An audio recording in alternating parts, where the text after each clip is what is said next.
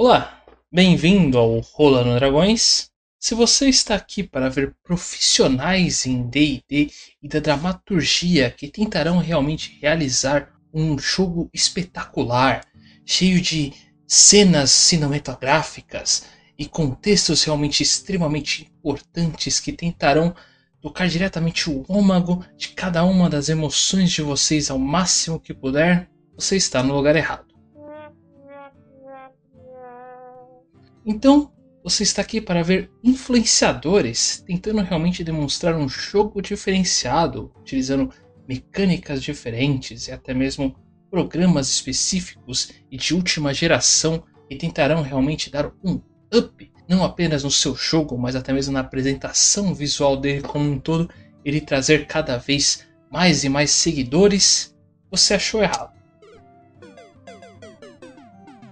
Porém, se está aqui para ver pessoas que amam D&D a quinta edição e sempre tentam realmente se inovar cada vez mais com técnicas diferentes e algumas regras diferenciadas, não apenas para melhorar o nosso jogo, mas o jogo de toda a comunidade aqui como um todo, principalmente focada na D&D quinta edição, agora sim você está no lugar certo.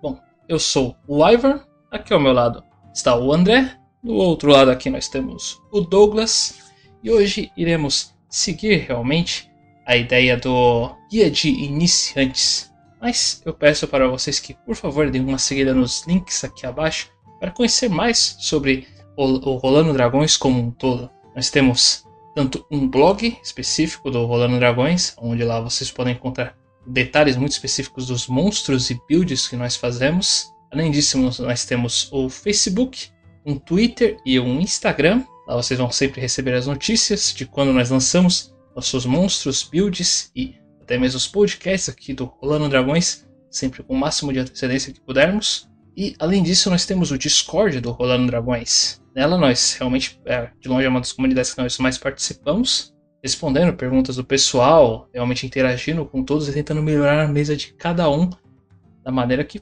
não apenas a gente, mas toda a comunidade como um todo se auxilia por lá.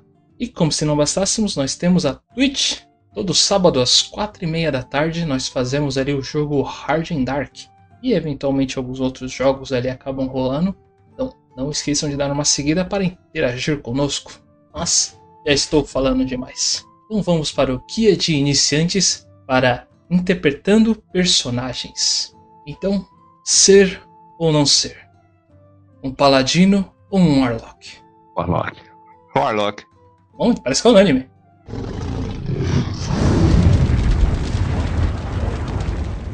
Bom, acho que realmente devemos iniciar esse podcast explicando para vocês o que não é interpretar. Então, bom, já vou logo de cara realmente jogando que o conceito da interpretação em si. Você não precisa ter assistido, ter realmente lido Hamlet ou assistido sete óperas diferentes e visto realmente teatros os mais espetaculares para saber o que é interpretação ou não. Então, não ache que esse tipo de coisa é necessário para que você precise, para que você jogue D&D. E se você realmente pede para as pessoas verem esse tipo de coisa para poder jogar o jogo, você é um babaca.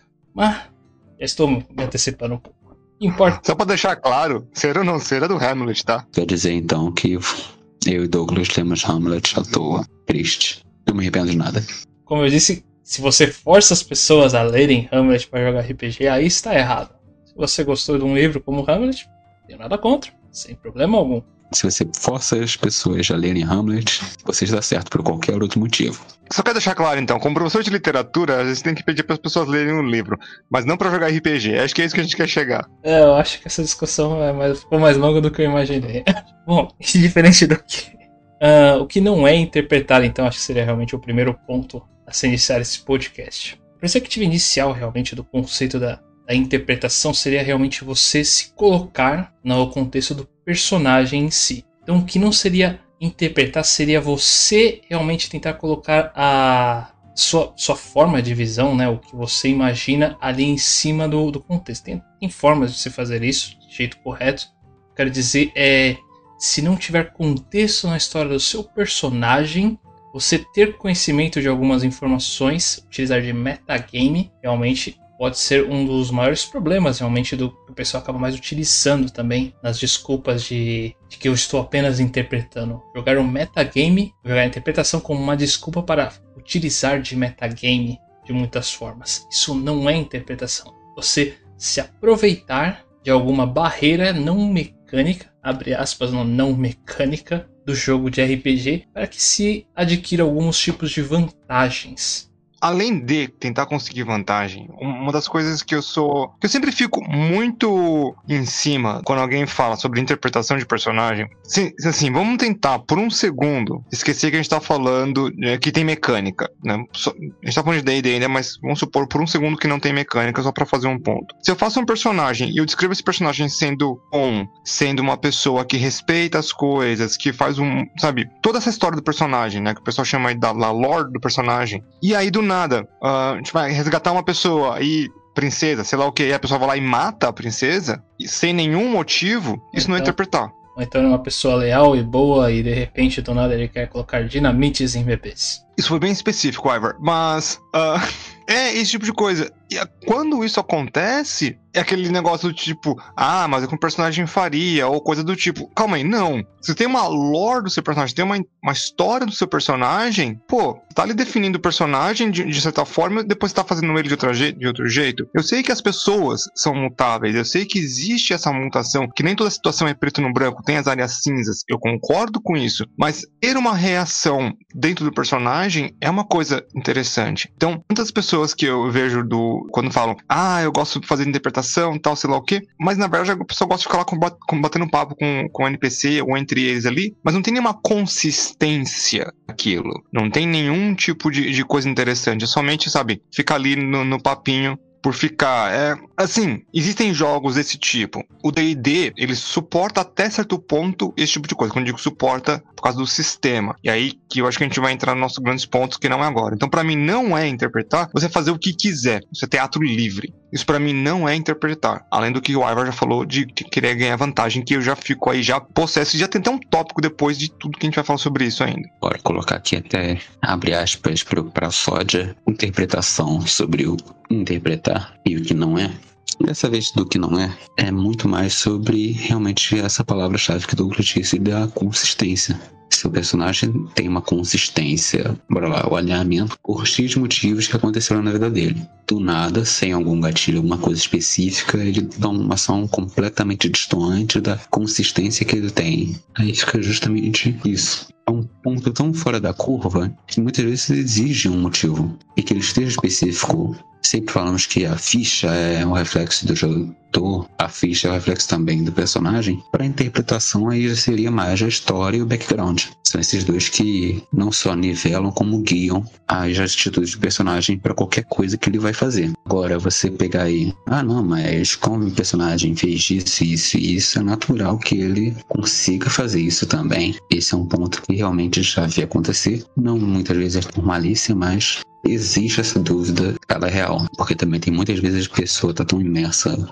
tempo que nunca parou pra pensar, tá, um novato pode ter essa dúvida e pode achar que tudo que a gente tá falando aqui é a coisa mais óbvia do mundo. Não, isso é um grande ponto, André. Isso é um grande ponto. Por que que acontece? Às vezes a pessoa, ah, não, é porque na minha história eu, eu pensei nisso, que eu era tal coisa, né? Eu era um mega, sei lá, um mega guerreiro, eu aprendi as melhores técnicas de batalha, então agora eu quero é, vantagem no meu ataque contra esse tipo de criatura. Opa, calma aí. Primeiro, não fui avisado sobre isso. Dois, tem uma mecânica por detrás. Então tem várias coisas aí que começa a aplicar. Isso é um, isso é um exemplo mecânico do que acontece, mas tem outros tipos de, de, de coisa. Se, se algo importante aconteceu com o seu personagem, o narrador precisa saber. É essencial que seu narrador saiba disso. Se você quer tipo, dar uma surpresa pro seu narrador e, tipo, ah, ele vai ficar muito impressionado com, o meu roleplay. Claro, eu fico impressionado com o roleplay quando o personagem realmente entra, ó, joga, quando o jogador realmente entra no personagem. Aí sim eu fico impressionado. Quando tem,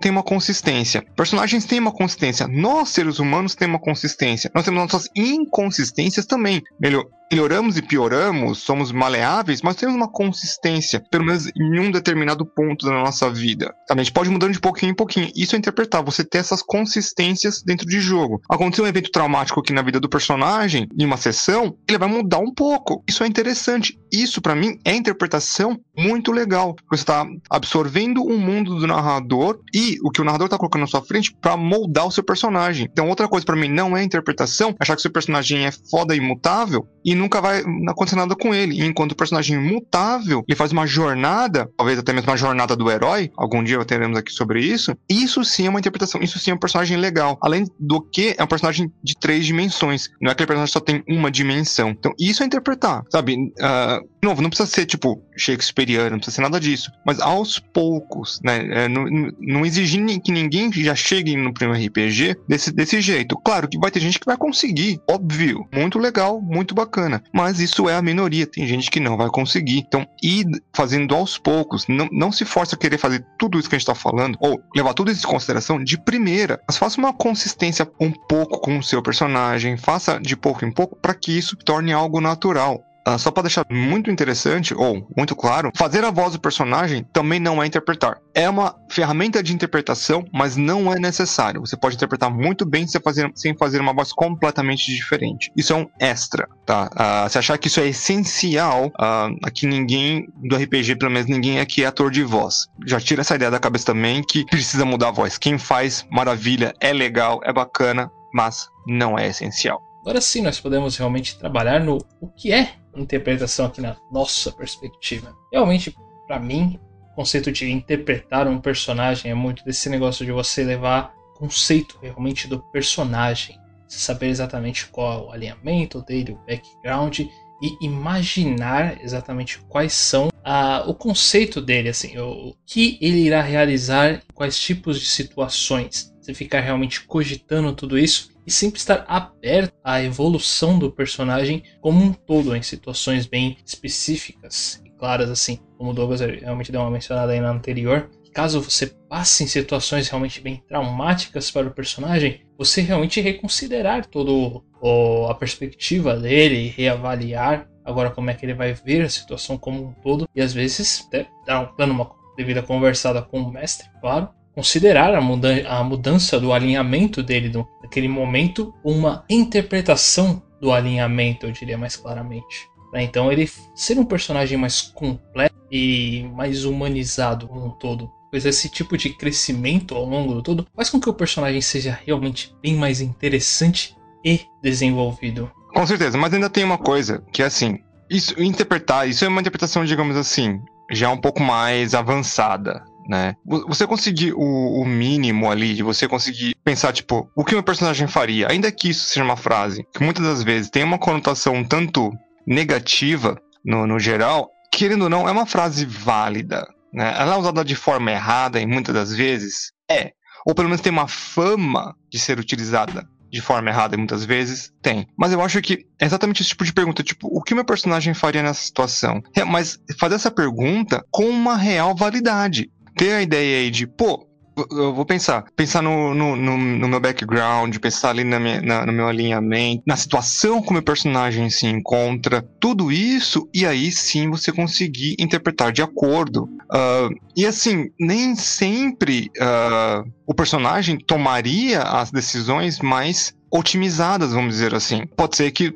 no, no momento isso poderia acontecer. E uma coisa também que se o jogador tá sob pressão, eu da, da, da ideia que o personagem também está sob pressão, porque quem, querendo ou não, quem tá controlando ali é o quem tá controlando ali é o jogador. Então, se tem uma parte sob pressão, eu acredito que a outra parte também ficaria sob pressão. Então, eu acho que ou alguma coisa assim, tá confusa sobre algum assunto, não confuso porque o narrador falhou, e sim confuso devido ao seu, ao seu status ali no momento. Então, eu acho que isso é uma coisa muito interessante isso é para começar, né? E aí depois disso começar a ter uma interpretação um pouco maior aí. E aos poucos, né? E aí sim fazer um personagem tridimensional, alguma coisa assim parecida. Porque o mínimo que a gente precisa para um RPG é para você ter a mínima de noção, né? Então, tá esse guia de iniciante. Então, você precisa ter um mínimo de, de noção sobre essa, algumas características e aí sim fazer isso. Eu, eu particularmente até gostei dessa daí que o Douglas lançou aí de você na hora de interpretar, você não exatamente utilizar das, do, do melhor para o personagem, abre aspas, fazer com que o caminho seja exatamente o melhor, eu consigo até utilizar uma situação em que a gente aqui acabou passando. Eu, particularmente, acabei passando realmente com, com uma visão um pouquinho mais antiga nossa, que foi da situação do, do Bárbaro, que a gente acabou fazendo, que eu fiz ali nos dados aleatórios. Em geral, na minha, na minha, na perspectiva do meu personagem, até onde eu tinha imaginado toda a perspectiva dele, ele era um pair, que era leal. Péssima colocação, mas foi tudo levado nos dados, isso não tem conceito. Mas exatamente por ele ter ido tão contra as coisas, ele ser um bárbaro, para ele o bárbaro é realmente a habilidade rage, era algo que ele deveria utilizar em situações extremas em que ele realmente perdia algumas das funções dele para ir no ataque como um todo, então ele tinha que ter certeza de que estava com inimigos. Mas naquele momento ali na situação mesmo, tendo ali meu rage completo, não ia sentir a menor falta. A gente estava entre amigos ali, discutindo uma coisa e decidimos lutar numa guerra de braços. Se eu tivesse utilizado meu rage, eu teria a garantia de que eu ia ganhar essa competição. Mas eu optei por não fazer isso, exatamente porque na perspectiva do meu personagem, esse tipo de coisa seria algo meio que ruim, seria desleal como um todo. Não estaria em um contexto de. Então eu preferi não utilizar e eu perdi na queda de braço, sendo um bárbaro, para um mago. É, era um mago, tinha muita força. Foram atributos aleatórios, né? Então. Na verdade, foi tudo aleatório. Até o alinhamento leal e bom foi aleatório. Mas, e antes que alguém falar, ah, esse tipo de coisa não se faz, todo mundo concordou, foi só na zoeira, tá? Goblin líder do bonde. Mas, enfim, para meu ver sobre interpretação, para você pegar essa. Realmente, a frase foi muito bem colocada do que que faria nessa situação. Você tem que lembrar 90% das vezes, quando está no começo, do background. Aliás, que é a principal forma de você saber como você vai fazer as coisas. Da sua Beleza, você tem lá experiências, tudo que te ajudam a ter um norte do que, que você sabe e o que você não sabe. Em caso dos batos, o que, que você meio sabe fazer. Mas no background você tem lá a sua forma de agir, que foi o que você foi por muito tempo, definiu sua personalidade 90% das vezes. Bora colocar aqui, né, mesmo exemplo, aí, é um pirata. Então a inspiração dele nunca, jamais vai ser um negócio.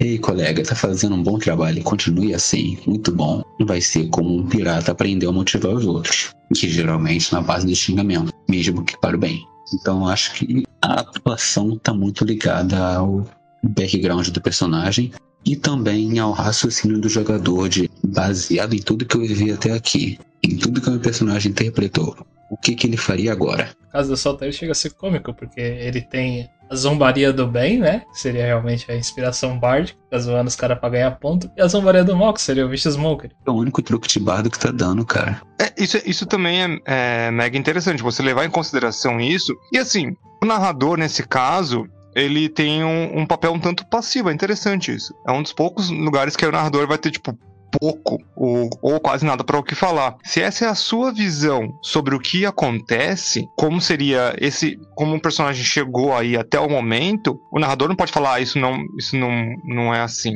né? Portanto, que, que você consiga, consiga explicar pro narrador tudo o que aconteceu e o narrador conseguir ver aí uma consistência no personagem. A partir do momento que tem essa que começa a montar essa consistência no personagem, beleza. Eu Douglas, eu acho muito difícil vir para uma primeira sessão uh, de jogo, ainda que eu tenha pensado muito no meu personagem, com uma consistência 100% para ele. Então eu acho que uh, eu dependo muito do mestre, do mundo do mestre e dos outros personagens também, tão importante quanto, para montar realmente, para deixar o personagem um pouco mais firme, né? Porque não, o personagem ele meio que não existiu antes daquilo, por forma de dizer. Eu sei que tem o background, tem a história, tudo, mas é a, o, aquele momento primeiro, das primeiras sessões, a primeira sessão é onde o personagem vai realmente ganhar uma vida. Então, eu não vejo mal das primeiras sessões o personagem ter uma, um, um, conceito ali um pouco mais bambo e conforme o jogo for indo, ele ganha um conceito mais rígido, né? Rígido assim, mais interessante, mas com certeza maleável aí. Essa é, é uma coisa mega interessante que pode acontecer. E é uma dica também que para os jogadores iniciantes, não venham aí com 100%.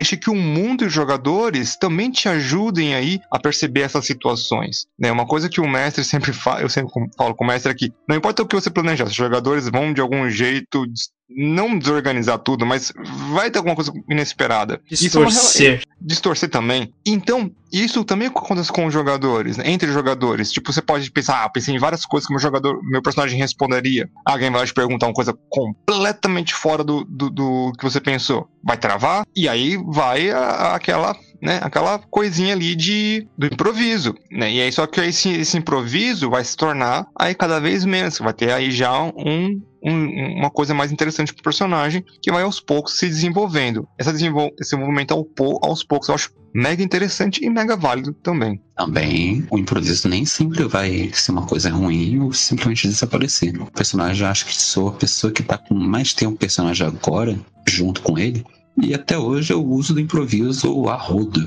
Mas porque é do personagem. Ele já improvisa naturalmente em tudo que ele vai fazer. Não fica aquela coisa de você vai me responder, você vai me perguntar alguma coisa, eu vou responder como personagem, sem nunca ter pensado na resposta antes. Então você, muitas vezes, ficar acostumado com esse improviso, acho que é a forma de você demonstrar que você dominou a interpretação desse personagem. Quando a resposta já vira mais natural. Eu lembro que teve uma vez que tive até que dar desculpa pro Gabriel que ficou confuso quem era falando. O personagem e o player, porque acaba que misturou os dois tanto que agora já é meio impossível de separar. Realmente concordo plenamente nessa parte aí da interpretação, você poder realmente utilizar mais do situações aí aleatórias para ficar mais dominar o personagem como um todo. Muito bem colocado. Mas só, só para deixar bem claro, uma parte que o Douglas ele deu uma mencionada um pouquinho ali atrás sobre fazer 100% do personagem. Isso não é uma reclamação de maneira alguma para quem dá tipo 10 páginas de história de personagem. Se você realiza isso, realmente muito ótimo. Seu mestre tem muito que trabalhar com seu personagem. Ele tem bastante contexto para ser feito e seu personagem pode realmente ser alguém mais completo desde que você saiba utilizar toda essa história e background de uma maneira correta, realmente variar bem o, o, conceito dele como um todo. Você que realmente faz uma história de uma página só não precisa se sentir muito ofendido por só ter uma também. Mesmo de pequenas histórias você tem como puxar muita coisa de diversas formas ou até mesmo evoluir no percorrimento da história como um todo, da jornada aí que você e seus os outros heróis, os seus amigos vão realizar em conjunto. Agora que realmente deixamos ali bem claro nossa perspectiva de interpretação como um todo, que é o que não é, que as pessoas normalmente acabam fazendo, agora realmente podemos dar uma comentada especificamente em D&D quinta edição. Se existe algum tipo de mecânica de interpretação. Se isso é encontrado na ficha, existem regras para isso, se tem um contexto bem claro e, em geral, tem, tem sim. Vamos dar uma repassada aqui exatamente na nossa perspectiva de como é cada uma dessas mecânicas ou como dá para passar algumas delas como mecânicas. Vamos seguir. Primeiro em questão seria. Eu quero deixar um, um adendo aqui rapidinho sobre isso, que muitas maioria não, acho que a maioria das, das coisas que, gente, que, nós vamos comentar aqui agora, muitas pessoas veem como coisas de não interpretação. Elas acham que isso. Só acho que uma, dela, uma ou duas delas que realmente o pessoal acha que é, é, sobre a base da interpretação. A gente vai colocar algumas outras que nem todo mundo acha que é. Vamos a nossa opinião e como nós achamos que isso pode ser um, um benefício para isso. Tá? Como pode ser um benefício para a interpretação do personagem como um todo. Primeiro que devemos passar já, esse aqui realmente não tem muito o que discutir. Ele é realmente no caso da interpretação, que seria o alinhamento que nós mencionamos. A maioria das pessoas realmente reconhecem já o alinhamento de D&D, mas algumas pessoas podem não saber. Em geral, eles são nove tipos de, de características do personagem em D&D que realmente distinguem ele como um todo. Uh, nós temos já, nós temos uma, um podcast sobre alinhamento? Temos um podcast sobre alinhamento, mas o áudio daquele podcast não está dos melhores. Ah. Não é que vai merecer um remake aí em algum momento. É, eu, eu mas dá, dá pra ouvir, dá pra ouvir. É interessante, já, mas começa já com uma base aí da nossa opinião. Mas com certeza a gente fará isso de novo, porque também o André não tava aqui também, e, e o André sempre em grandes ideias aí. Né? Crucifica. Mas vamos lá, o caso dos alinhamentos então são esses nove tipos de, de caso, não vou entrar em muitos detalhes para que realmente tenham características específicas do seu personagem, sua personalidade como um todo. Muitas pessoas realmente preferem nem ter esse tipo de alinhamento. Já cheguei realmente muitas mesas em que o pessoal nem fazia muita questão, mas eu particularmente acho ela bem válida, porque realmente são ela te dá um beabá de mais ou menos como seu personagem tem uma perspectiva de algumas coisas, em geral do mundo como é, mais ou menos a sua, o seu conceito como ele tem que ser em, em, situações realmente mais sociais. Eu particularmente gosto de ver o alinhamento como um social. Essa é minha perspectiva, é claro. Eu sei que tem como ver da maneira realmente religiosa dele, né? O autor do leal e bom tem que ser o leal e bom mesmo, mas eu gosto de ver ele de uma maneira social, que eu acho mais simples e maleável para o personagem e aumenta bastante o conceito de crescimento dele. Então, é realmente algo que eu gosto que o meu personagem tenha, para realmente ser embasado a forma como ele realmente age nesse mundo. Muitas pessoas falam que o alinhamento restringe ou que são algemas no jogador, coisa assim. Houve um podcast sobre alinhamento que a gente fala bem sobre primeiro de tudo, a sessão zero, como o mestre encara alinhamento e se o jogador tem algum insight sobre isso, é uma coisa muito importante quando a gente fala sobre alinhamento. Veja como é o mestre ele, ele encara alinhamento. Eu sei do jeito que eu faço alinhamento, digamos assim, é teoricamente errado, não é o modo que deveria ser, mas é o que eu prefiro na, na, nas minhas mesas como um geral. Tá aí tudo bem? Então vamos continuar daí. Eu já não acho que é um, um restringimento tão grande. Porque, querendo ou não, você pensa numa pessoa. Eu, vamos dizer assim. Uh, eu, como narrador, sou lawful neutral, vamos dizer assim. Eu, como pessoa, talvez lawful good. Uh, então, porque eu não me vejo fazendo atos uh, malignos, sabe? Não sou uma pessoa que faria atos malignos. E também não tenho uma tendência a quebrar a lei. Então, isso me faz. Claro que quebrar a lei, por assim dizer, é uma coisa que às vezes você tá quebrando a lei e você nem sabe, assim dizer, vamos, vamos falar. Mas é um código meu. Eu não quebraria a lei de ah, porque quero, ou uma lei grande, vamos dizer assim, porque faz parte de mim. E a mesma coisa eu vejo num personagem. Um personagem também, que é lawful good, do nada nem ia começar a quebrar um monte de lei por nada. Então eu acho que ele não é restritivo ruim, ele é restritivo bom. Te dá uma boa ideia sobre o que o seu personagem é das ações que ele tomaria diante da maioria das situações. Claro que isso também não é para ficar totalmente assim, preso. Tem a parte do crescimento, mas aí, infelizmente, a gente tem muita mecânica ali de, de pontuação, de ah, fez uma ação ruim, dessa, tem uma ação boa, sobe. Não tem, eu também acho que seria um sistema muito robusto, não seria tão interessante, hum, deixaria um pouco mais mecânico. Mas talvez seja uma ideia aí para se alguém quiser fazer. Eu, particularmente, é uma coisa que eu não tocaria muito, porque eu, de eu aplico nas mesas aí, eu, eu fico feliz o suficiente com a interpretação que, a, que acontece nas mesas. Mas eu, eu, não é que eu não gosto do alinhamento, eu não gosto da discussão que as pessoas têm por causa desse tipo de coisa de pensamento. Então, alinhamento é legal. Use, né, sabe, lawful, leal. Qual tipo de leal, né? Leal às leis ok, leal aos ideais, legal. Faça isso, faça tipo exercício mental e converse com seu mestre para ver se é de acordo com o que você quer. É, uma coisa que eu acho que mais importante até do que esse, as leis é que eu particularmente geralmente coloco mais pessoas na história, tanto background como personagem em geral. Então acho que é muito mais fácil trabalhar com alinhamento a quem do que ao que. Uh, leal e bom para quem? Para organização, para associação, para pessoa X, para pessoa Y. Acho que isso chega a dar mais profundidade do, por exemplo, lei, que chega a ser até um reflexo mesmo do que já acontece com muita gente. Até mesmo as culturas, filmes, séries, já passou meio batido essa coisa do leal e bom para todo mundo. E uma outra importante aqui, realmente, das mecânicas que nós temos seria do background. Esse, uh, particularmente esse daqui eu acho interessante, a gente dá uma mencionada, principalmente não quinta edição, até onde eu lembro, na terceira edição ele já não existia, abre aspas. Não era tão utilizado, não era um contexto, muitas vezes era colocado como as perícias em si e deixava por isso mesmo. Então é algo que é mais interessante na quinta edição e realmente muita gente acaba nem dando por colocar isso. Pessoas como Douglas, às vezes na primeira vez, ele só escolhe duas perícias aí aleatórias e tá tudo bem, essa é a opção do jogador. Muitas pessoas que vieram da terceira edição acabam optando realmente por esse lado, pelo que eu, pelo que eu sei. Mas é uma coisa interessante que tem aqui na quinta edição, pois ele realmente já dá uma base realmente para o seu personagem, alguns contextos e histórias já pré-determinadas. Uh, eu acho interessante se o mestre também dá o valor para que o, o, jogador realmente possa dar umas pequenas alteradas no background para que seja mais interessante para o enredo dele ali, sua história inicial. Vamos supor, ah, você, sei lá, seu, seu, seu background é só de caçador. Né? Então ele já tinha, tinha uma pré-história ali determinada do caçador ali bem simples. Mas uh, você vai lá e não, a minha história do caçador ali começou quando o meu personagem tinha saído da vila dele e aí, então ele iniciou essa jornada por causa da vingança que ele estava ali tomando pela não sei quem da, da vizinha que acabou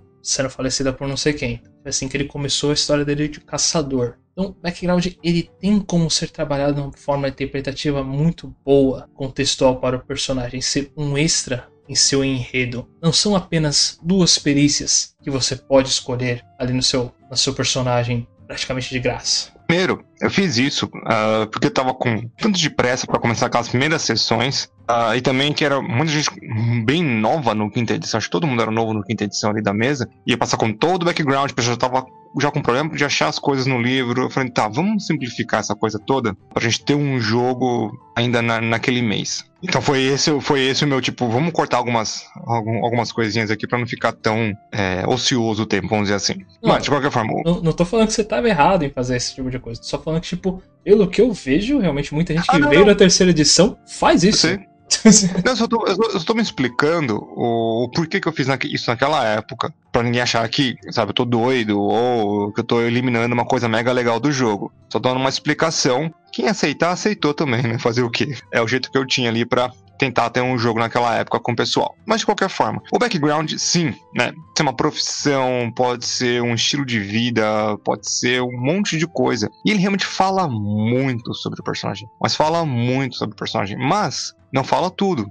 Você pode ser, tem lá o background de espião, mas você vai, você vai ser espião para uma agência boa, uma agência ruim. Seu personagem é, é caótico, bom, é um espião. Ele trabalhava para uma agência maligna? Qual é? Como ele trabalhou para uma agência maligna? Foi enganado? Não foi enganado? Teve uma traição? Você vê que aí começa a já ter mais de uma coisa tendo aí implicância na personalidade e na vivência do personagem. E aí que a gente começa a ter aí umas coisas bem interessantes. Tudo isso é, a junção aí das coisas que vão começar a deixar tudo interessante. Então, acho que o background serve sim como uma grande base, é uma coisa muito interessante. E cada livro traz aí alguns backgrounds novos, o Strade trouxe aí o background maleável, que a gente não foi grande fã de uh, quando a gente falou ali, mas tem algumas vantagens, dá para começar a ser bem aproveitado isso, precisa sentar direitinho para conversar sobre esse tipo de coisa, porque essa é a primeira vez que veio, então vamos ver o que vem para o futuro aí, se vem um pouco melhor. Então, eu acho que é mega interessante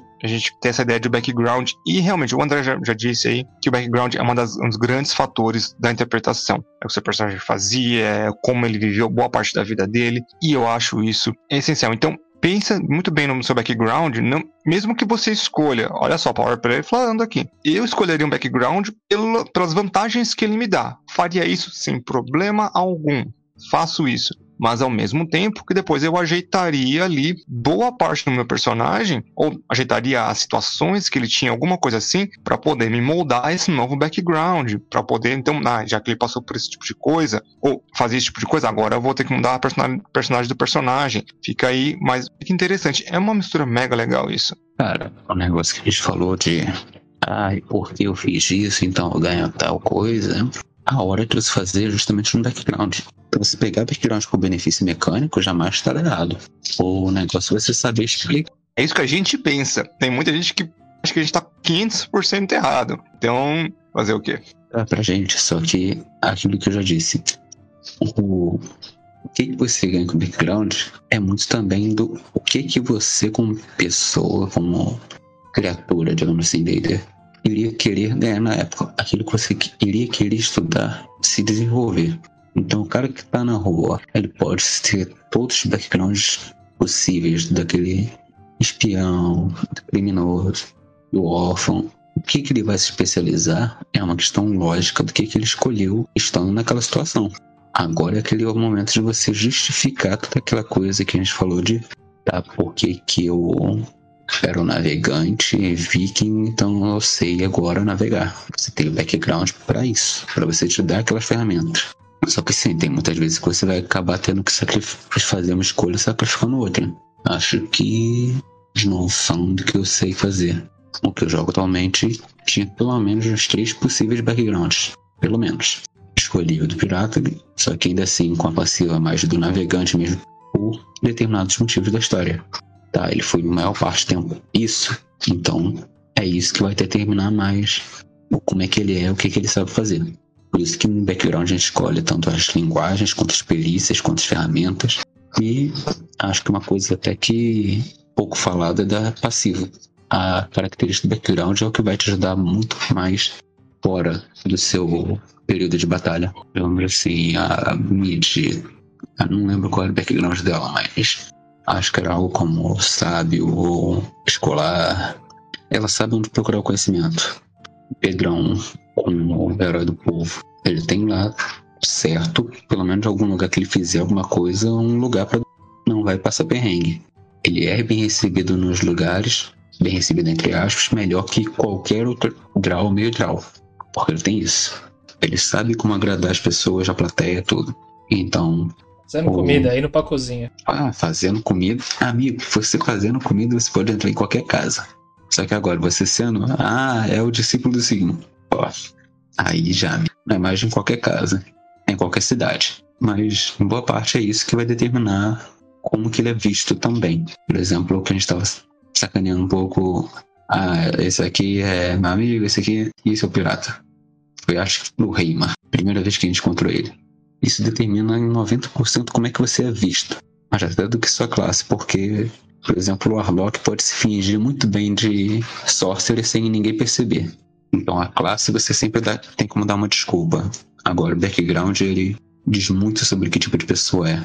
E agora nós já falamos realmente dos, das principais mecânicas de interpretação na perspectiva da maioria. Podemos agora passar realmente. Nós achamos que realmente deveriam ser mais utilizadas como mecânicas de interpretação. E a primeira delas é a raça. Sim, sua raça tem muito contexto em quem você é. São é a, a cultura que seu personagem teve que passar por ele ser realmente ou ele ser igual a todos ou por ele ser diferente deles. Indiferente do que, isso já causa realmente muito contexto histórico para ele. É um fator realmente bem diferenciado para perspectiva do seu personagem em si e a visão de como ele tem do mundo. Se você é um Tiflin ou Tiferino, para aqueles que preferem, você realmente. Aqueles que se odeiam.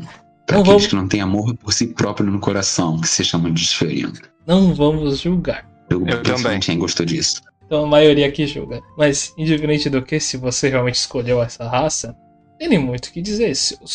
A, a, família, todo mundo sabe que a família do seu personagem já fez algum tipo de pacto com alguma entidade obscura de alguma forma. Não foi seu personagem em si, mas ele tem esse contexto histórico visível para os demais. Então é pouco provável que a população, a maioria da população, vai aceitar ele de bom grado apenas para aparecer. Porque, sabe, tem esses resquícios desse comportamento ali, imperspectíveis ali como um todo. Então, tá fácil para ele seguir para esse caminho também, a perspectiva da grande maioria das pessoas. E esse tipo de coisa realmente causa um tipo de preconceito. Não tem muito o que se fazer. Principalmente em jogos mais medievais como um todo, em que literalmente toda a informação é passada por base de lábia e conhecimentos. Então, literalmente, todo mundo ia falar: aquela pessoa é estranha, fique longe dela. Não estamos tentando passar pano realmente para preconceito nem nada do tipo, é um conceito histórico. Como um todo. Sim, existe. Existe. Até hoje existe, infelizmente. E existe até hoje, infelizmente. Sentimos muitos por quem sofre por isso, mas realmente é algo que acontece. Sim, como os outros te tratam vai fazer parte de você. Como você foi criado. Né, vocês vão pegar o exemplo do Tiffany, né? Hashtag nem todo Tiffany impacto. Pode ser que às vezes tenha uma ligação mais direta ainda. Tem vários jeitos de você Assim, em, em lore, pode ser que tenha alguns outros jeitos aí, ou até mesmo, de novo, aquela velha conversa ali com o narrador ali, para ter um Tiflin ali diferente. Mas de qualquer forma, eu acho que assim, como você foi criado, né? você foi criado dentro daquela tradição, daquela tradição formal. Uh, vamos pegar, tipo, por exemplo, uma raça bem fora, Draw. Você foi criado nessa, na, na, numa sociedade Draw, sabe, com, louvando a Loaf ali, só foi criado fora. Você foi criado dentro e fugiu? Você foi criado dentro e tá como espião? Qual é a história? Isso aí é, muito do seu personagem. Então, e querendo ou não, isso também alinha aí com o background. Então, tem uma. Como as outras pessoas te tratam, onde você foi criado, como é que era seu, seu âmbito. Você teve ligação zero com isso também é importante. Porque, ah,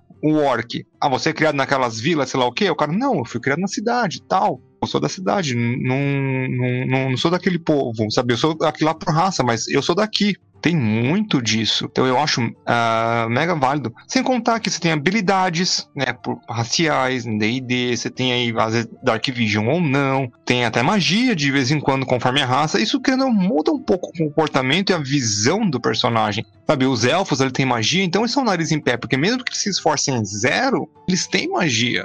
E magia é interessante. Então, com esforço zero, já ganham magia. O humano, com esforço teoricamente zero, se for humano variante, já tem um fit. Então, já mostra aí como ele é flexível. Aí você pode abraçar essa, essas coisas de raça, ou você pode largar. Mas querendo ou não, entre esses dois pontos, ou fazer algo entre os dois, gostar de parte, mas não gostar de parte, tem vários caminhos aí. Mas seja qual for o caminho que você tomar disso, também influencia. Pode não influenciar tanto quanto seu background de alinhamento, mas tem uma grande influência aí no seu personagem. Cara, sobre raça é muito mais do que como os outros te veem e também a mistura do como você vê os outros. A gente tá falando aqui de como a sociedade te vê, mas também tem o contrário. Como é que o cara que nasceu no mundo a sociedade? Lembra que no início eu tava trabalhando antes de perder o arquivo, mas tinha lá a anotação, pessoa X, X e tal. Draconatos. Não achei que fosse então reservado já assim pra ficar no quarto o dia inteiro, que seria o caso do Palmozão. Era a primeira vez que eu teoricamente estava vendo um Draconato. Não que estava tendo contato com outras raças, mas Draconato, sim. Então, como você vê, o grupo também vai ser muito afetado por como você vê a raça, cada um deles. Que, de novo, não é que dizendo que é certo ou errado. Na verdade, muitas vezes, como a gente está vendo no mundo real, é errado, mas D&D não é todo mundo da mesma raça humana. Então, deixemos o, a filosofia de lado por enquanto para focar em termos práticos. Ainda mais medieval, ser ruivo já era ser tiefling. Mas então, por exemplo, eu jogo com humano, variante. Ok, tive feats ainda por cima sortudo. Então, meu ponto de vista sobre as classes muitas vezes é baseado no comportamento que as classes vão ter. Que tem muito desse estereótipo. Mas, todavia, entretanto, ele vai vendo aos poucos que, tá, não é bem assim como esse, esse aqui é um pouco diferente. Elfo. Elfo, eu já sei que ou é nariz em pé, ou ele está escondendo alguma coisa. Mas isso é porque ele tem essa vivência com outra raça diretamente todo dia. A esposa dele é elfo, o filho é meio elfo. Então ele sabe como é que as predisposições de elfos. Isso, de novo, não é um benefício mecânico, mas é um benefício, não é uma característica comportamental. É importante dizer que o que ele acha, o que ser, seria verdade, são coisas diferentes. Exato. Isso, querendo ou não, é interpretação. É você colocar na mente colocar isso na mente do personagem, então, tipo, pode ser até uma mentira isso, mas é o que o personagem acredita. E isso aí é você se colocar no papel de outro. Então, mais uma das nossas mecânicas, realmente, interpretações seriam a classe do seu personagem. Claro que sua classe realmente tem muito contexto na história do seu personagem, então esse é mais comum o pessoal mais já incluir na história e achar que realmente já não, não tem um contexto como um todo, não é uma mecânica de interpretação em si, mas pra gente realmente vale bastante, pois ela tem contexto realmente com o seu personagem, tem um porquê ele acaba realmente agindo da maneira que ele age. Se ele é um bárbaro, já é pré-esperado que ele realmente não tenha muito contato com a civilização como um todo. Já, já, é esse, já tem esse preconceito também na grande maioria das vezes. Às vezes ele fugiu realmente da cidade, foi morar fora das cidades, das cidades grandes principalmente, foi realmente ou morar sozinho, ou então a família dele sempre foi realmente de bárbaros, já é uma sociedade mais bárbara que briga bastante, por isso tão tem tanta raiva, por assim dizer, então por isso ele acaba realmente agindo daquela forma. Com isso realmente tem esse contexto do personagem em si, só pelo fator das suas características de sua classe. Para mim, sinceramente, a classe é uma das coisas que eu mais viso na hora de interpretação, sem brincadeira. Assim, claro que eu vou primeiro pensar no, no, no como é uh, o personagem, qual é o tipo né, da classe, vamos, já vou especificar melhor, e conversar, logicamente, com o narrador, esse tipo de coisa. Porque o Carvadel é um tipo de, um exemplo de bárbaro, mas pode ter outros tipos de bárbaro. Isso é interessante. Então, assim,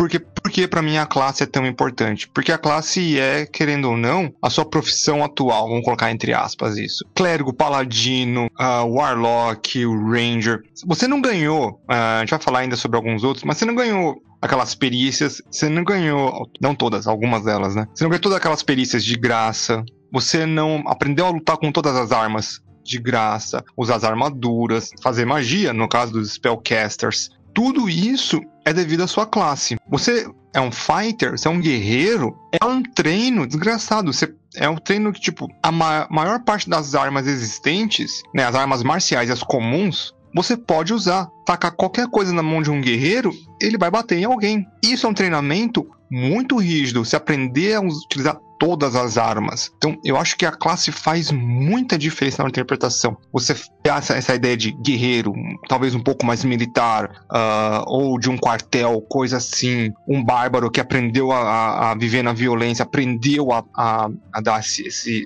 rage, né? Essa coisa primal. O mago que vi, viveu estudando, tudo que ele faz é estudo, se dedica aos livros, faz tudo. O clérigo que dedica a vida a um deus, querendo ou não, a sua profissão diz muito sobre você, sua profissão atual. Ela diz muito sobre você e eu acho isso devia ser colocado mais à frente do personagem. Eu não tô falando que é necessário, tô falando que é a minha opinião que deveria ser colocado um pouco mais à frente do personagem, além mais do que do que algumas outras coisas. Então, ter essa ideia de, pô, como é que eu cheguei aqui? Como é que o meu personagem se relaciona com, a, com todo esse treinamento que eu tive? Que é um treinamento de vida, isso. E agora, como é que eu vou demonstrar isso pra sociedade? Como é que eu coloco isso pra fora? Como é que isso influenciou meu personagem com tantos anos de treino e esse, essa coisa rígida? Ou eu fiz um pacto com a entidade. Isso também é uma coisa traumática. É um, é um evento mega importante. Você vendeu a sua alma, você fez um pacto com uma outra entidade. Uma coisa marcante. Isso demonstra o caráter do personagem. Ou você foi enganado quando fez esse pacto. Tem várias coisas interessantes aí nesse, nesse meio tempo. E isso, querendo ou não, ajuda muito na interpretação e também ajuda no objetivo do seu personagem, em alguns casos. Então, eu acho que deve, devemos pensar muito mais sobre a classe do personagem como uma mecânica narrativa e interpretativa. Vamos ver, além da profissão atual, ela também é muito do que você sabe fazer. Por exemplo, que ela conseguiu são coisas que você passou tempo exaustivamente até conseguir, ou simplesmente teve essa experiência mágica do pacto, ou no caso do sorcerer, a magia, a energia dentro de você te influencia a ser bom naquilo. Pode ter várias explicações, mas em geral, classe ela muda completamente sua forma de ver o mundo. A. Bora colocar no parecido. A visão de um druida de um ranger do mundo são completamente diferentes, mesmo sendo criados praticamente no mesmo meio na floresta, no, enfim, terreno selvagem. Tirando toda aquela coisa de inimigo favorito, terreno favorito do ranger normal.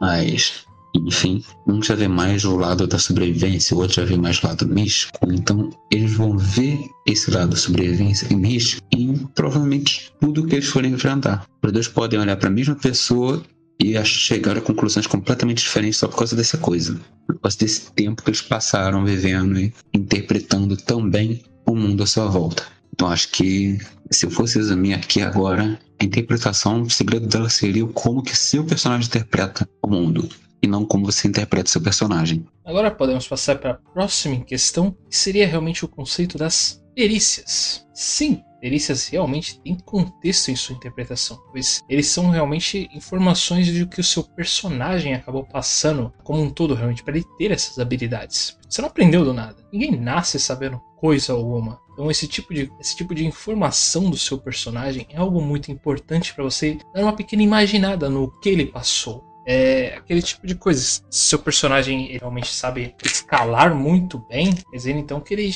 realmente gostava de sair passando passando pela floresta quando era mais novo, e escalar realmente as coisas como um todo, se ele tem algum tipo de furtividade, às vezes quer dizer que ele realmente teve que passar por situações difíceis. Então são pequenos detalhes em que às vezes realmente acrescentam no conceito do seu personagem como um todo. Realmente depende de como aí vai mais o jogador realmente ele possa interpretar esse tipo de coisa para realmente dar essa melhorada no conceito do personagem e completá-lo. Eu diria que seria o mais claro. É assim, tudo uma questão aí de a gente fazer uma combinação, uma não combinação, né? Se a gente pega ali um, um personagem que tem todas as perícias que são voltadas pra força e tem uma força alta ao mesmo tempo, pô, a gente já pode ver alguém que, né, gosta desse tipo de coisa. Ou então Gosta do- ele não tem muitas, porque até onde eu É, não tem perícias com força. Não tem, só que só tem, existe uma. É só- Todas Ah, experiências só com tem- força. Ah, é. O atletismo, verdade. Ah, é maldito 3.5. Tinha nadar. É, nem ia falar o escalar do 3.5. Eu ia falar isso do Ivar, esqueci. É, Não, cara, mas também existe isso aí em raça. Por exemplo, o climbing speed. Então isso Sim. também é muito do ambiente que a pessoa viveu. Então tá válido ainda. De qualquer mas vou forma, né? cobrar esse salvamento aí. Do Por que? exemplo, Core. Core, Dampi e algumas classes vão ter climb speed natural. Ah, sim. Então ainda tá válido. Salvo pelo gongo. Ah, sei por pouco. tá, vamos falar Prazer, gongo. Não, Gongo. Mas isso, isso aí, querendo ou não, é um personagem que gostaria, que gosta, gostaria, é, que gosta desse tipo de, de atividade física. Então dá pra você ter, sei lá, fazer aqueles caras que gosta muito de malhar, sabe, bombadão. Pode ser um tipo, pode ser um estereótipo, pode ser um estereótipo que você pode dar, um, dar uma mexida com isso, às vezes, de vez em quando. Não precisa, não, não precisa ir tom- totalmente pra esse lado. Você pode só de vez em quando. Então, querendo ou não, mas outros que eu sei que realmente vão deixar toda a diferença, por exemplo, história, medicina, arcana e os conhecimentos com ferramentas. Porque a pessoa que sabe história, medicina, arcana, esse tipo de coisa, tem ali um todo um conhecimento, um estudo que muda a visão de mundo dela. A pessoa que conhece esse tipo de coisa tem uma visão diferente, às vezes. Não tô falando que tem uma visão padrão diferente, mas tem uma visão diferente, sabe? Então, pô, meu personagem conhece história, então vamos interpretar essa ideia de gostar de história, de saber história. Ferramenta, mesma coisa. O personagem se dedicou ali a aprender a ferramenta, seja uma ferramenta de ladino, seja uma ferramenta de seja lá o que, é uma dedicação ali. Muita raça também vem com essa coisa de ferramenta. Então você aprendeu, você foi criado nesse meio aí. E sobre qual a sua relação? Você gosta disso? Ou você aprendeu porque teve que aprender? É uma coisa, é uma coisa interessante isso. Então as perícias também falam um pouco sobre o seu personagem. Como as perícias estão ah, relativamente parte do seu, da sua classe e raça, e também do seu background, né? São de onde, onde você geralmente ganha essas perícias, que estão estando um embolado aí de coisas que fazem parte do seu personagem. Porque o que. Todas, todas as classes têm perícias a serem escolhidas. Então você pode escolher as perícias que seu personagem terá. Então isso aí, essa escolha parece muito besta, mas ela também tem uma importância aí mecânica e narrativa. Mecânica e interpretativa aí no final. É que, que eu tinha que falar sobre as polícias. Falei até na hora errada, mas que elas são que você treinou pra fazer, só que tá, chega a saber fazendo só o sorcerer mesmo. Mas geral, além do treino, ela também indica uma, como dizer, interesse por aquele assunto. Porque, por exemplo, como já disse, não lembro, foi até com a Meet in-game. Tá, você é maga da, do Colégio dos Escribas, mas qual seria seu âmbito de pesquisa? Em boa parte das vezes, ela que trabalha com elementais, isso justifica e muito a expertise dela em arcana. Então acaba que você pega todo esse lado que, ok, ela passava dias de horas na biblioteca pesquisando, pesquisando, pesquisando sobre elementais. Se tornou uma perita no assunto. Só que, por consequência, também se tornou uma perita em diversas formas de magia sem entendimento. Isso de perícias, vocês ter um costume, também podemos puxar para dois lados, tanto para baixo quanto para cima. Um que só os melhores dos melhores de bom tem, que são Jack of All Trades, versatilidade, sabem um pouco de tudo. Metade de todas as proficiências que você não tem é contado. Que seria aquele cara que realmente estudou um pouco de tudo, pelo menos ouviu dizer aquele conto sobre alguém que ele conhece, conhece outra pessoa que sabia sobre, que é o caso do Bardo, Jack of All Trades. Ah, eu conheço alguém que sabia fazer isso. Não é que eu saiba, que eu tive contato com isso. E tem a expertise, que seria você ter o dobro de proficiência com aquilo. Conseguível através de feeds ou realmente classe, bardo ou rogue. Mas geral é só essas três formas que você consegue a expertise. O mestre pode fazer? Pode, mas aí vai de cada um. Regra da casa, treinamento, não importa agora, não vem a pauta. Mas a quantidade de estudo e vivência que você tem com isso, acho que já encara também muito como seu personagem vê o mundo. Por exemplo, só aí de novo aquela questão de pirata. Ok, ele poderia ter performance? Poderia. Mas como pirata ele via que perform... que performance não, persuasão. Mas ele como pirata via que persuasão nem sempre funcionava, as pessoas não eram muito racionais. Então ele tem lá a expertise dele em intimidação. Da mesma forma que propriamente em Evarene ele precisou muito se até a perceber as coisas antes que as coisas percebessem ele. Então, percepção. Chega a um ponto que isso é justificável até pela paranoia da pessoa. Então, sempre dá para você puxar para interpretação. Só de novo, não tente procurar um benefício mecânico para sua interpretação, mas tente puxar benefício interpretativo para sua mecânica. Nossos pontos aqui mecânicos para interpretação seriam os status. Esse, pelo menos para mim, realmente é um dos mais óbvios. Realmente que é o contexto de o que o seu personagem realmente pode saber ou fazer bem, realmente bem resumido. Então tem ali um contexto do porquê o seu personagem pode ou não pode fazer isso. Se você tem uma inteligência 10, não é que seu personagem seja relativamente burro, por assim dizer, mas ele é um pouco menos inteligente do que a. Na verdade, ele tem um pensamento realmente como uma pessoa comum, por assim dizer. Essa é a perspectiva mais geral. Ele tem um uma linha de raciocínio bem comum, simples. Isso não é algo necessariamente burra. Ele é burro só no 8 aí você pode considerar ele já burro, sabe falar realmente o básico. Sim, 9 ele tá abaixo da média, mas nada que atrapalhe. Isso, 9 ele tá abaixo então, da média, mas tudo bem. Sim, então tem essas pontuações que você pode interpretar de várias formas, mesmo que não chegue a, por exemplo, chegar a mais um. Por exemplo, ao meu ver, bora colocar assim, ou Gabriel, se estiver ouvindo isso, é nada contra você, nada contra a ficha, mas bora lá. Toques. Lembro que era. Tem que min max em destreza e carisma, que são os atributos que ele precisa. Tem lá mais quatro, o resto tá mais um e força mais zero. Eu sei porque estava presente na hora da criação da ficha, então antes que digam que fico olhando a ficha do personagem. Mas... É, o André é o nosso build master, né? Então, jogadores, jogadores aí, principalmente os novatos, aí eu envio pro André que eu Sim. Sai, sai em ficha em 10 minutos. Nada contra. Na verdade, não. Ensinando ficha chega até a um dia, porque tem que ficar lá. Enquanto não entender, vai, bora lá. Mas voltando. Virtualmente falando, destreza. Ele e série estão empatados. No ponto de vista salta aí. Nossa, aí percebe mais ou menos que. Tá, por mais que ele tenha se escondido muito melhor, eu sei que agilidade ela tá um pouquinho melhor por vivência, não com ele, mas sim com a Sally que era todo dia é, casado. Então ele sabe que ela tá quase no ápice humano ou mortal para conseguir ser destro. Essa é a diferença do 19 para o 18. Esse aqui tá quase na beirada, quase no limite do que é possível. O outro falta mais um pouco. Entre 19 e 18 são muita coisa, por mais que não pareça mecanicamente. É, os status, né? Não, tem alguns status aí que eles, infelizmente, eles caem um pouco aí por terra na hora de interpretação. Eu sei disso. Como, por exemplo, inteligência. Pô, o personagem tem inteligência 20. Sou obrigado a interpretar, tipo, um Einstein da vida? Hum, não, sabe? Não tem como exigir isso das pessoas. O personagem tem carisma 20. Carisma já é um pouco mais maleável, dá pra conversar aí, né? Um que tipo de carisma? É um carisma atrativo? É um carisma de ter boas palavras, mas ficar quieto no seu canto? Tem aí umas diferentes interpretações e eu quando o personagem vem aí fala sobre interpretação, tipo, ah, meu personagem vai ter carisma 20, mas ele é do tipo X.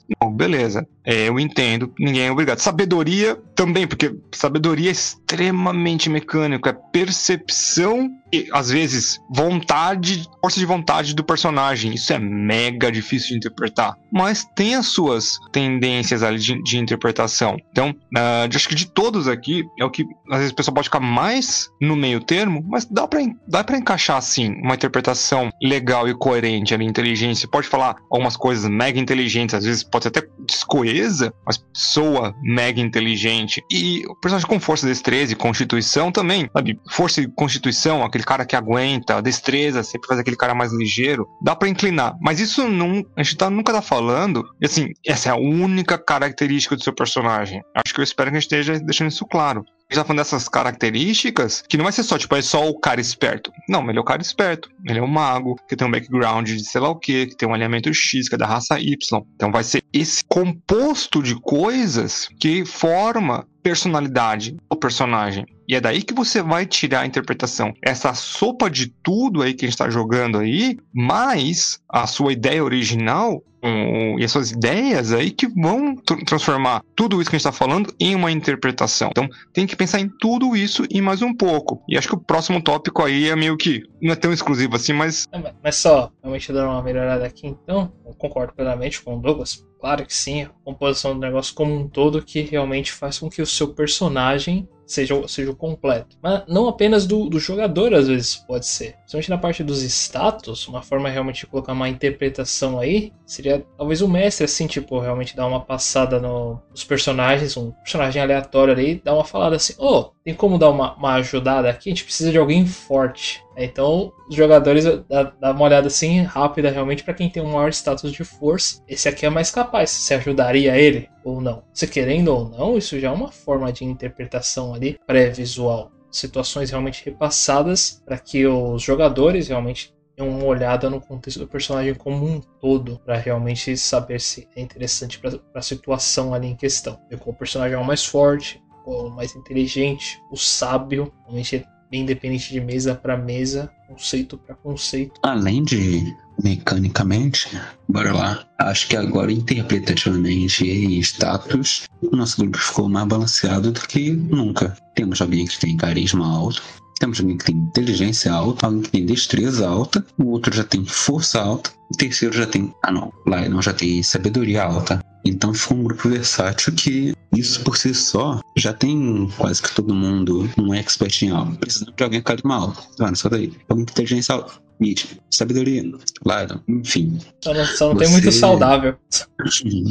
Não, não. Saudável aí não. Mas aí é outra história. Nós convenhamos que, por exemplo, bora lá, aquele velho exemplo do tomate, eu particularmente não gosto dele, porque ele limita muito. Acho que se eu fosse passar aqui um a um, bora começar pelo mais importante até o menos importante, de baixo para cima. Carisma, meu ver, seria a sua capacidade de influenciar as pessoas, por bem ou por mal. Persuasão e intimidação são duas faces da mesma moeda, assim como o blefar e performance. Podem ser usados por bem, podem ser usados por mal, melhor ainda se forem usados por mal. Mas, em geral, é você saber influenciar as pessoas e, no caso de magia, até o mundo ao seu redor seria realmente sua autoridade. Já a sabedoria seria você conseguir perceber o mundo e as pessoas, os animais, que seria realmente sua percepção é a palavra-chave, mas acaba que ela é uma perícia também. Então, eu particularmente trocaria o nome de percepção para observar alguma coisa do tipo, porque acaba. Pra mim é mais força de vontade que outra coisa, mas. Não, mas é porque pra você é teste de resistência. Não, não, não. Força de vontade é, um, é uma coisa que eu acho que, que seria willpower, uhum. né? Não sim, somente sim, pelo é teste. Não somente pelo teste. É. Não, do vampiro. Do vampiro tem essa parte de, sabe, uhum. a sabedoria. Porque sabedoria é o conjunto, no meu ver, sabedoria é o conjunto de percepções que você tem, né? Você consegue perceber o mundo à sua volta de várias formas. Tato, sei lá o que, você consegue ler a pessoa. Então é uma, uma omni percepção. E para mim isso não está bem dentro dos status. Para mim, ele faz mais parte do de perícia. Uma visão minha, para mim, se tiver ter um status mais mágico, seria willpower. É só uma mini crítica. Não, também não, interfere nada no geral. Não acho que é uma falha do jogo em si. Sim, mas ele também adquire essa característica no Saving Throws. Por mim, só eu trocaria realmente essa palavra da percepção por causa de barra muito. Mas aí vai contigo, não sei se em inglês faz mais sentido. Porque. Uh, não mim, muito. Percepção pra mim, pelo menos. Já em barreira, que é a wisdom como um todo. Toda wisdom resolve, é baseado em alguma percepção de algo. É que na 3.5 tinha vários tipos de percepção. Tinha observar, tinha o uh, ver, ouvir um monte de coisa. Então era, era um pouco mais de, era um pouco mais amplo, né? Não vou Sim. falar que é melhor. Não, eu acho que o conta hoje em dia é melhor, mas ficou um pouco de remanescente aí. Sim, só que já comemos tempo demais nisso, mas eu trocaria o nome para realmente observar. Não no sentido somente visual, mas no sentido que é usado realmente a perícia a percepção. Mas enfim, é realmente você ler o mundo ao seu redor. Medicina, você saber diagnosticar o que a pessoa está sentindo, o que, que realmente é, lidar com animais, você saber como que o animal está reagindo, etc. Constituição, não, inteligência. Inteligência, é. É, inteligente é porque eu disse do mais importante, né? É. Mas enfim, está não a inteligência, ela é um bom status, Conteúdo tem mais dois. É, eu, eu admito que na quinta edição realmente a inteligência realmente ficou bem menos importante. Eu entendo essa perspectiva. Cara, eu não acho porque você ter alguém com inteligência alta facilita muito a fazer do seu grupo. Mas muito. Ah, mas a gente vai ter um podcast, é um dos primeiros tópicos que a gente colocou aqui. Problema com Uhum. inteligência. Fal- Falando um dia só sobre isso. Dá, dá pra fazer realmente. Se... Se falou, tá falado. Mas, enfim, seria o conhecimento formal. É a contraparte da wisdom, que é o conhecimento intuitivo, aquele que você percebe pelo tato, pela sua percepção do mundo. A inteligência já é o conhecimento mais aprendizado, formal. Esqueci o nome, Douglas. Acho que consegue me Acadêmico? ajudar nisso. Isso, acadêmico da coisa. Mais decoradinho, bonitinho. Por livro, geralmente. Mas também sua, sua capacidade de memória, reter informação, um monte de coisa. Pegar os pontos de investigação, raciocínio lógico. Partimos então para a Constituição. Seria basicamente a sua saúde como um todo.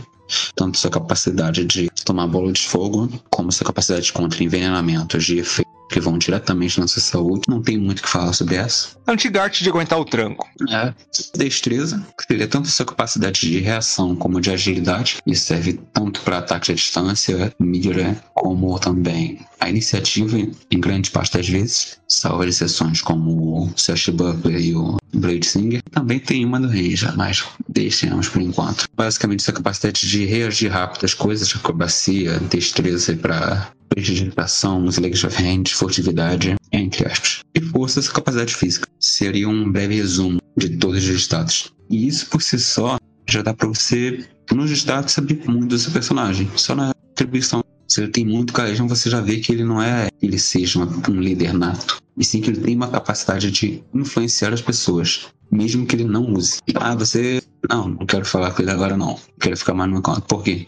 Isso vai dar um ar de ponência maior. Aí vai de você, que seria basicamente o status de carisma não sendo usado, mas você com uma passiva alta já consegue fazer muita coisa. O status de wisdom, você já percebe se a pessoa tem aquela habilidade mental, pontos ou não. Não no sentido de inteligência, conhecimento formal, mas sim de se ele tá atento ao seu redor. De forma que destreza já cobre boa parte da sua agilidade física realmente e força da sua capacidade muscular. Ah, meu personagem é um pouco mais fraquinho, então ele faz isso para amenizar. Ah, usa magia. Ah, ele manda outra pessoa. Ele compra o serviço de alguém para precisar fazer. Sai muito de vai da pessoa. A última de nossas mecânicas de interpretações aqui, em nossa opinião pessoal, seria a magia. Sim, senhoras e senhores, a magia também pode, e acho que até na grande maioria deve, na maioria pelo menos, ser realmente um dos conceitos de interpretação do seu personagem. Pois a forma como o André mesmo tinha comentado ali antes, a forma como ele vê o mundo realmente é algo que diferencia ele como um todo e realmente com, faz o seu personagem realmente ser quem ele é, num contexto como um todo. Então a maneira como ele utiliza a magia, esses pequenos detalhes, às vezes a forma como a magia realmente. ah, acho que a grande maioria das pessoas chamam isso de reskin, às vezes. De a sua magia realmente. Por você ser de uma classe específica ou fazer ela de alguma maneira, ela ter realmente uma forma de interpretação um pouquinho diferente, ter um visual diferenciado, ou até mesmo a forma como você utiliza as magias em si. Você tem realmente alguns das suas manias, por assim dizer, para que você possa fazer a magia. Ah, no- acho que o melhor caso que nós temos seria realmente a Mid, a nossa maga aqui em questão da pessoa do Hard and Dark. Ela vira e mexe ficar realmente trazendo as penas dela ali, por qualquer motivo. Ah, tô com uma pena, ah, eu, eu uso minha ação extra para invocar uma pena. E aí é com a pena dela que ela realmente acaba escrevendo lá para realizar as magias dela. Um, apenas um pequeno detalhe que ele coloca ali realmente para uma mencionada de que, ah, eu faço a magia tal, jogo, tenho que jogar minha pena e na minha ação, na minha ação livre invoco uma pena nova. Aí dá pra imaginar realmente a Mid, sabe, depois de ter jogado assim, ela só instala assim na mão ou alguma coisa parecida só pra trazer uma pena do nada. Algo que eu particularmente consigo imaginar com facilidade e dá uma característica ao personagem bem interessante. Só dar uma pequena retificada antes que venham chatões aí, é nação bônus. Ação bônus, isso. Erro meu. Não, não, não. Não tem problema nenhum. Errar é humano, mas tem gente que acha que a gente tem que ser tudo perfeito, né? Uh, a gente faz podcast aqui, a gente tem alguns tópicos, mas a gente não treina, não é do, sabe, fica ali, script o caramba 4. Então, acontece. Mas suave. O que acontece? Uh, tem esse lado, com certeza, da, da magia, mas também tem um outro lado. Tirando aí duas classes, uh, se, se tiver mais, me, o André vai me corrigir aí, que é o druida e o clérigo, que eles podem escolher entre todas as magias todos os dias. Acho que o paladino também, que é divino, né? São os três divinos, né? Sim, só que a exceção também tem o artífice, que é arcano e faz isso. O arcano também faz isso, que escolhe a magia todo dia. Sim, Ele, a, toda a a lista inteira- arcana é o clérigo. E também tem o warlock e o bardo, que fazem isso por níveis. Ah, não, mas é por nível. Aí já Sim, tem um. mas por dia descanso é preparar magias. De fato, você selecionar da listinha de todas é o clérigo, o druida e o artífice. G. E o Ah, artífice, então, é o ápice disso que ele realmente, o próprio livro já orienta. Faça esse flavor aí, essa reskin da sua forma, porque você usa ela usando fer... Sim, se usa ferramentas. Então isso aí é mega fantástico. Mas os magos, o... para todos eles também, na verdade, né? Quais magias você geralmente pega? Querendo isso é um tipo de caracterização do seu personagem. Os magos têm as subclasses das quais já vêm com algumas magias prontas, os warlocks podem pegar algumas outras magias e por assim por diante. Mas as magias que você escolhe, Peraí, vamos ser justos. Quais magias além de bola de fogo você. ah, um monte, terceiro nível tem um monte de coisa boa, tipo tem bola de fogo, ah, tem bola de fogo. Não, mas tem magia. O terceiro nível é um, o terceiro nível de magia é um nível forte já, já começa a ficar meio que teoricamente absurdo. Cara, eu particularmente já acho o terceiro nível de magia melhor. Mas no, no geral, que magias você mais usa? Que magias que você escolhe pra ter, no caso do mago, né? Você pegou ali as magias por nível. Não, tudo isso é uma questão aí de interpretação do seu personagem. Pode ter uma mecânica por detrás? Pô, eu quero pegar essa magia porque ela é forte? Pode. O que isso diz sobre o seu personagem? Vamos pegar o exemplo clássico. Mago, terceiro nível, Fireball. Maravilha. Você pegou Fireball? Sim ou não? Por que você pegou Fireball? Por que você não pegou Fireball? Isso é uma interpretação. Isso é tipo você pensar como o seu personagem faria ou não alguma coisa. Isso é mega legal. Então, que magias você escolhe, que magias você solta. Ah, no caso do Warlock, que ele tem várias magias, só tem um slotzinho ali até certo nível. Depois ele vai ter três slots. Nossa. e tem o Arcanum dele. Mas que magias você vai, vai, vai soltar com isso também é parte da sua interpretação e parte da sua tática. Eu acho que é interessante, para finalizar um pouco o meu ponto sobre as magias, ah, e do geral, é que uma coisa que a gente sempre bateu na tecla aqui no Rolando Dragões é que interpretação não é somente dentro. ah, só, interpretação não é somente fora de combate. Existe interpretação dentro de combate. E não somente você falar como seu personagem, e sim agir como seu personagem dentro do combate, usar as magias que ele usaria. Claro que tem um momento tático e tem um momento ali de você agir como seu personagem, tomar as decisões naquele momento. Que não também é um tipo de interpretação. É o seu role. Eu acho isso mega interessante. Então, todo esse pacote. Aí deve ter coisa que a gente nem vai comentar aqui, que também faz parte de mecânica e também tem algum alicerce ali na interpretação. Cara, tem mesmo os cantrips. Acho que, por exemplo, uma coisa comum que pode ser dita aqui é, por exemplo, o cantrip, tanto da mídia como do Saltaí, prestidigitação. Ele acho que demonstra muito da personalidade dos dois por causa desse capricho que eles têm. Não basta você fazer a coisa exata, ok, da forma mais direta. Você tem que ter aquele toque a mais, que é esse tipo de magia. Como o Douglas disse, magia em combate é importante, é importante. Ela demonstra muito do como seu personagem pensa na hora do, vamos ver, na hora do perigo. No caso Mas da ele esse. leva, é, o dia a dia deles é todo em volta de prestidigitação, praticamente. No caso da é esse detalhe a mais é É. cheiro de bergamota. Cheirinho de bergamota. Maravilhoso. Uhum. Essa eu também está usando para esquentar a garrafinha de sangue, mas se não, tava fazendo N piadas ou referências com elas, sacaneando as pessoas. Enfim, isso mostra a mesma magia, Pra você ver como é que para cada pessoa ela é usada de milhares de jeitos. Então, Isso. Só um adendo rapidinho, Tá. que no jogo do Hard and Dark, Cantrip é limitado. Então eles usam isso sabendo que não poderiam ter outros usos, talvez, teoricamente, mais úteis para essa magia. Então eu acho isso mega válido. É realmente muito da interpretação deles fazer isso. É mega válido porque é um recurso limitado. Xingue quanto quiser. Cara, como assim?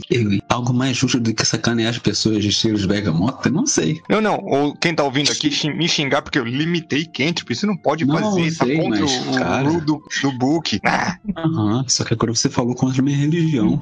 Algo mais justo que sacanear pessoas. Mas enfim, não é só também somente a reskin da magia que dá esse ar de interpretação, ou por que que ele pegou. Também é o como ele pegou. Por exemplo, o Saltaí sabe Furiondes, não é nem porque ele se esforçou, treinou, tá, pode estudar essa magia. Não, é porque de tanto que ele tomou Curiondes, ele já decorou as palavras e os gestos necessários para fazer. Então, esse Curiondes tem tanta história que ele é feito em dracônico, mesmo eu não sabendo de dracônico. Bora colocar aqui também, por exemplo, o Akin com o Green Flame Blade, é uma coisa justificável. Não sei o que aconteceu para ele conseguir imbuir magia que ele não tem na nos golpes dele, que se tornou muito mais letal. Mas ele também nem o tempo de girar. Já tá fora da mesa, então Foi uma Queria saber o porquê.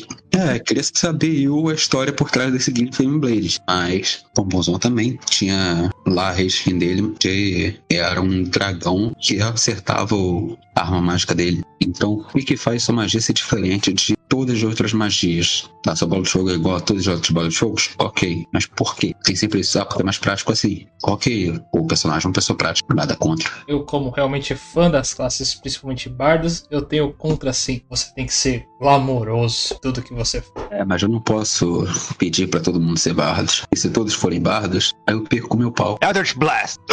Morri. Bom, agora podemos realmente chegar aqui numa finalização do nosso podcast. Seria respondendo uma pergunta em geral que vocês podem ter. Quanto realmente interpretação importante para o jogo? Ah, na minha perspectiva. 100%. Próxima pergunta. Não, na minha perspectiva, meio que depende. Não depende apenas da mesa, não depende apenas do jogador. A gente depende de muitas variáveis aí. Ah, eu, particularmente, já joguei com pessoas que não ligavam muito para a situação interpretativa como um todo. Em geral, apenas prestando atenção no- nos momentos ali que o pessoal estava realmente faz- fazendo roleplay e nos momentos da batalha acabavam realmente ah, interagindo mais. Não tenho absolutamente nada com esse tipo de pessoa e, em geral, tá fazendo a parte dele e tá se divertindo como um todo. Então, se você está se divertindo e não tá tirando a diversão dos outros, não vejo problema nenhum em você, nem ao menos, querer ver essas partes interpretativas como um todo. Ah, talvez você esteja perdendo uma parte do jogo, mas aí vai do seu, do que você realmente gosta ou o que você se interessa. Espero um dia você poder se abrir a isso para possa realmente se divertir nessa parte também. Então, para mim realmente depende muito do contexto. Eu particularmente gosto de verdade de fazer as partes interpretativas e ter as interações como um todo e ter esses pequenos detalhes no personagem pois tornam eles mais especiais para mim. Só lembrando, então, que nós temos três pilares, né? Interpretação, combate e exploração. Como narrador, é, eu acho que os três, três pilares são quase que igualmente iguais. Eu gosto mais do combate. Eu só quero deixar claro que subir- subir esse bando de dica aí, interpretativa, nossa, nossas opiniões. E assim, eu e o Ivor, a gente fala que a gente é power player e o André fala que não é, mas tá pra ninguém, ele é. Assim, a interpretação é muito importante. É, aquele negócio, tem jogadores que são tipo do tipo passivos ou espectadores, vamos dizer assim, que preferem não interpretar muito, mas fazem al- alguma coisa, fazem alguma, algum sentido lá dentro do jogo. E assim, como, como foi o que o Ivor falou, não tá, não tá prejudicando ninguém, beleza. O problema é quando começa a prejudicar a mesa. Se a mesa inteira é só de roleplay, você tá meio que fora, ou você se adequa ou você sai. É sempre aquele negócio, dá uma conversada, fala com todo mundo, sai de boa, fala com as pessoas. É um jogo de comunicação. Eu acho que é essencial a interpretação. Eu acho que também é legal quando alguém tem o cuidado de pensar nas coisas, não somente do nosso jeito. É, tipo, a gente deu essa- essas dicas aí de como nós vemos, mas também não significa que o que nós falamos é 500% certo. Pode ser que algumas partes você possa deixar de lado ou achar que não é tão interessante ou não. Isso aí são algumas dicas que nós acabamos por fazer para melhorar a nossa interpretação e tentar agir de acordo com o que seria uma interpretação de um personagem. Então, para mim faz parte essencial do jogo, é muito legal. Eu não forço nenhum personagem a isso, mas também é aquele negócio, eu recompenso meus jogadores por roleplay, né? Não somente em questão de experiência, ah, mas de contatos, de ter coisas extras. Assim, esse roleplay vem de várias formas, não é somente, assim, falar com o personagem, né? Salvar uma pessoa, ser bondosa com a outra, fazer algo fazer atos bondosos ou fazer atos malignos, tudo é uma questão de ação e reação. E eu não vou falar qual é essa lei de Newton, porque eu sempre erro. Peraí que eu vou chamar o Marcão aqui então e a gente verifica qual é essa lei. Mas já disse que por mim é 100%, não no quesito de você parar e ficar no seu monólogo de duas horas ou uma hora up. Não esse tipo de interpretação, nem o nem que você precise parar para interpretar esse personagem. Como já disse, você interpreta seu personagem de todas as formas possíveis, seja na batalha, seja nas perícias. Tudo que você faz em jogo, você pode fazer interpretando. Você não precisa parar e ficar falando do porquê da sua história, sim, assado, não. Agora, 100% sim, porque contrapondo Douglas né, em alguns podcasts passados, é o role game, mas é um game de roleplay. Então, se você tirar o roleplay do RPG, você desvincula o D&D do RPG, que você tira esse roleplay. Só que, de novo, você não precisa fazer ele como um dramaturgo, como é feito na produção pelo iPhone. Então, gostaríamos de agradecer a todos vocês por terem ouvido aqui todo esse podcast do Rolando Dragões. Peço novamente para vocês que tenham passado nos links aqui abaixo para conhecer mais sobre o Rolando Dragões como um todo, tanto o nosso Discord, quanto o Facebook e Twitter e Instagram do Rolando Dragões. Lá nós sempre postamos os nossos monstros e builds que fazemos, além de realmente tentarmos ao máximo melhorar a mesa de todas as pessoas que realmente participam. Como um todo, faça lá suas perguntas e com certeza alguém irá te responder o mais rápido possível para que possa realmente auxiliar a melhorar seu universo como um todo, não apenas de D&D em geral, mas tentamos realmente uma variada em quais tipos de jogos de RPG como um todo. E no Discord até jogamos papos aleatórios, além de muitos memes. Uh, além disso, nós temos os blogs, onde vocês vão conseguir mais detalhes realmente de todos os monstros e builds que nós fazemos. E na Twitch do Rolando Dragões, vocês vão ver o jogo Hard and Dark todo sábado às 4h30 e eventualmente alguns outros jogos. No momento está sendo Dark Souls com mod de Pokémon, está sendo bem divertido, mas eu estou falando demais. Então agradecemos a todos vocês por terem ouvido aqui todo esse podcast e desejamos a todos uma boa tarde, uma bela noite, perfeitas rolagens. Menos para quem acha que roleplay é só ficar falando igual um idiota.